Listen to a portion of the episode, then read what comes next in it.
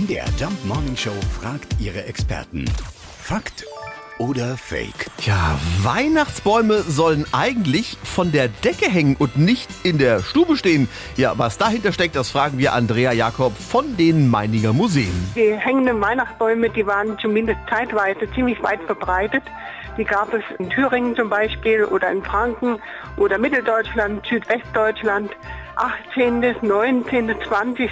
eigentlich schon nicht mehr, also praktisch bis um 1900. Das waren erstens sehr, sehr kleine Weihnachtsbäume und die hat man aufgehängt aus Blattkonten. Wenn sich eine ärmere Familie einen Weihnachtsbaum geleistet hat, dann war es meistens nur ein sehr kleiner und man hatte ja nur den einzigen beheizbaren Raum, das war die Wohnstube, wo auch oft die Werkbank oder ein Kinderbett oder das Bett der Großeltern noch untergebracht war.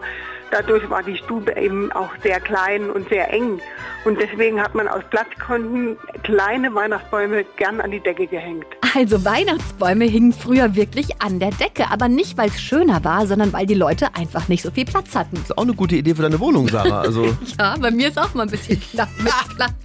Aber gute Idee vor allem auch für alle mit Hunde, Katzen oder Kindern. So würde sicher ein bisschen weniger zu Bruch gehen. Fakt oder Fake? Jeden Morgen in der MDR Jump Morning Show. Mit Sarah von Neuburg und Lars Christian Karde. Und jederzeit in der ARD Audiothek.